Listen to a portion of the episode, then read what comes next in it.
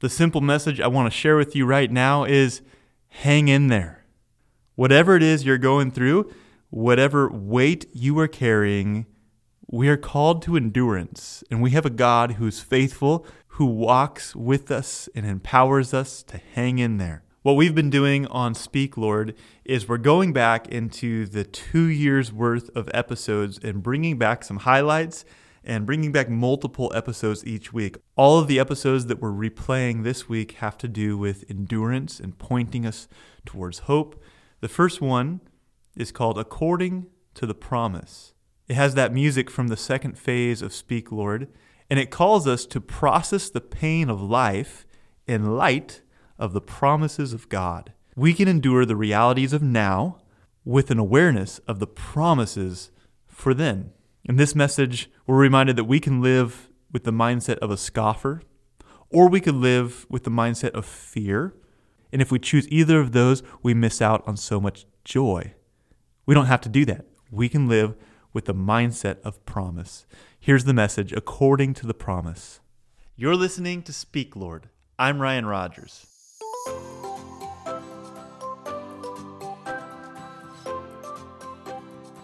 2 Peter chapter 3 verse 13 says, "But according to his promise, we are waiting for new heavens and a new earth in which righteousness dwells." Well, that is like an ultimate reality that puts every other reality in its place. If I've had a bad day, but I'm living according to the promise of a new heaven and a new earth in which righteousness dwells, that bad day doesn't seem so bad. But life according to the promises of God is not the only option we have. And too often, we choose the other options of living a life that is not rooted in the promises of God. And we see that in this chapter. It begins by talking about those scoffers who will come in the last days. And they're talking about a promise. They say, Where is this promise of his coming? And they scoff because ever since their fathers, everything just keeps going as it has. So there's another option of how we might live. We could live cynical and skeptical and look at the promises of God and say, well, that's never happened. So I'm not going to base my life on those promises. And there is so much joy that the skeptic and the scoffer misses out on. They don't get to process the pain of this earth in light of the promises of a new heaven and a new earth in which righteousness dwells. We can choose that life. We can be skeptical of the promises of God, and we will miss out on so much joy. It mentions the word promise again in verse 9. The Lord is not slow to fulfill his promise, as some count slowness, but is patient toward you, not wishing that any should perish, but that all should reach repentance. The very reason that some might discredit the promise of God is actually something that highlights the patient love of God. And then the text talks about his coming, and it kind of sounds scary. Verse 10 But the day of the Lord will come like a thief, and then the heavens will pass away with a roar, and the heavenly bodies will be burned up and dissolved, and the earth and the works that are done in it will be exposed. Since all these things are thus to be dissolved, what sort of people ought you to be in lives of holiness and godliness, waiting for and hastening the coming of the day of the Lord, because of which the heavens will be set on fire and dissolved, and the heavenly bodies will melt as they burn? Another option for how we might live is fearful. We could read verse 11 in a tone of a threat. Since all these things are thus to be dissolved, what sort of people ought you to be? As we approach the coming of Jesus, we could be fearful. We could be motivated to right living by the wrath of a God that we're pretty sure doesn't love us. But a motivation of fear is completely unnecessary when you're a God of incredibly attractive love. As we look at the signs of the end and we live in this time in Earth's history, we could live as scoffers and we will miss out on so much joy and godly living. Or we could live in fear and try to get our lives in line because he's coming to burn us. But it's the next verse that says, But according to his promise, we are waiting for new heavens and a new earth in which righteousness dwells. Promise is the word that's repeated three times in these passages. We don't have to live as scoffers. We don't have to live in fear. We can live our lives trusting the promises of God. And if there's a bit of a scoffer in us, we can remember that He is a promise making, promise keeping God. We can trust Him. If there's a bit of fear in us, we can remember that His character is love. He doesn't want anyone to perish, but all to come to repentance. And as we silence the voice of the scoffer and silence the voice of fear, we can magnify the voice of the promises of God. There is a specific promise God has made in His Word that we need today, that we need to stand on, and we need to claim today. If you don't have a promise you want to claim today, take this one from 2 Peter. I'll read it one more time. But according to His promise, we are waiting for new heavens and a new earth in which righteousness dwells. That is the loftiest ideal we can imagine a remade heaven and earth that is filled with righteousness. And it's a promise. A promise that can set the tone for our thoughts and our actions and our attitude today. How is God speaking to you? Speak, Lord. Your servant is listening. You can find more of Speak, Lord at PastorRyanRogers.com. There are three more episodes we're sharing this week. All of them call us to endurance. The next one is Speak, Lord for Kids, episode 88. And Rue reads one of the most depressing sections of Scripture. When it comes out of the mouth of a child, it sounds so sad. God destroyed everything, is basically the message. But he was acting out of an endurance mindset. He was seeing the immediate hard things, but he was seeing a future good thing, and his actions were in the best interest of that future good. There are hard things we experience in the moment, but they are part of creating a better future.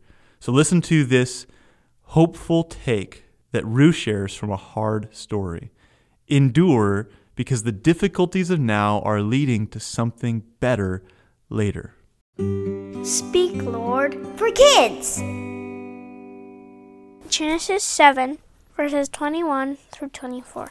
Every living thing on earth died every man and woman, every bird and every kind of animal, all many kinds of animals, and all the things that crawled on the ground died. Every living, breathing thing on dry land died. In this way, God wiped the earth clean and destroyed every living thing on earth, every human, every animal, everything that crawls and every bird. All that was left was Noah and his family and the animals that were with him in the boat.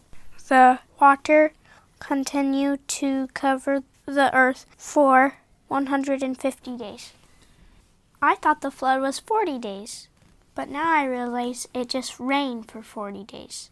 And then the water covered the earth for a 150 days. This verse kept saying how everything died.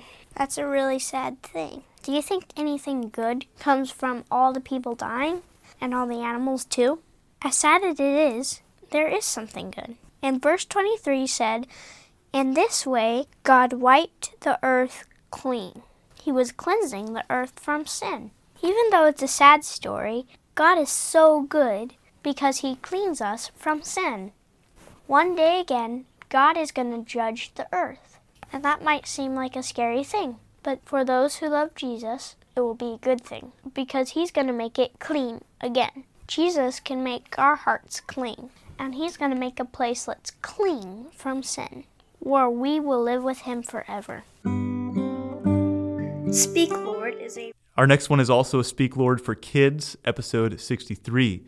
We need to trust God because we don't know what He has planned.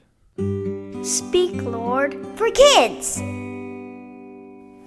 Matthew 16, 21 through 23. From that time, Jesus began telling his followers that he must go to Jerusalem. He explained that the older Jewish leaders, the leading priests, and the teachers of the law would make him suffer many things and he told his followers that he must be killed.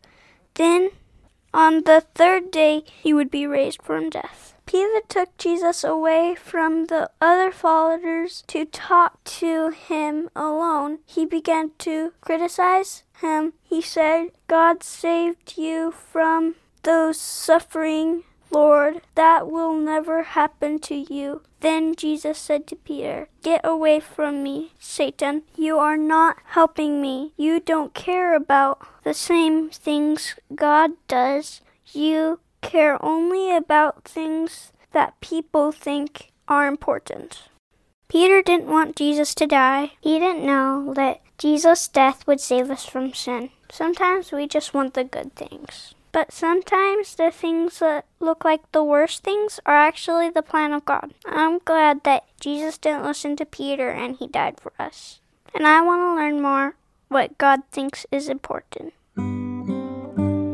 Speak Lord is a resource of And we're going to finish off with Speak Lord episode 64. Somehow this episode got posted five times. Uh, so that's the record. This episode appears now the sixth time on Speak Lord, and it calls us to endure suffering and to continue to do good while we endure. In all these episodes, I hope God is speaking to you about endurance, whatever it is that you are called to face right now. You can trust Him to keep going, to hang in there. Here's episode 64.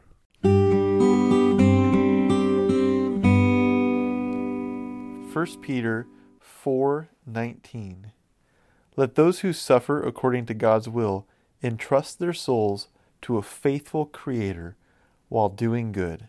The text refers to God as a faithful creator. And I want to know why it's significant to think of him as a faithful creator when we're suffering. The text ends with this phrase, while doing good. We can entrust our souls to a faithful Creator while doing good. When we are suffering, it's easy to stop doing good, to turn inward on our problems, and not to serve and give and do good for others.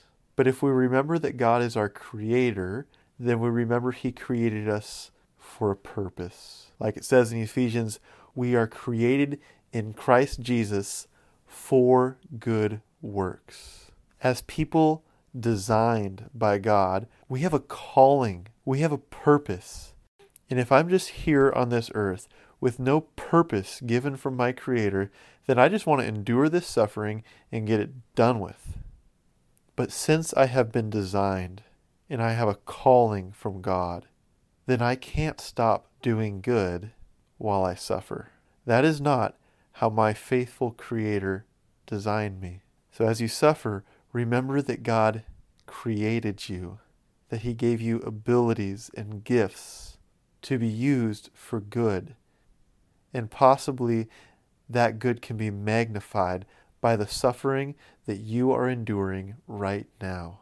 If you're suffering, remember that God is your faithful Creator. Therefore, let those who suffer according to God's will entrust their souls to a faithful Creator while doing good. Speak Lord is a resource of the Palmer Seventh day Adventist Church. Find us online at palmerak.adventistchurch.org and at pastorryanrogers.com. Speak Lord, your servants are listening.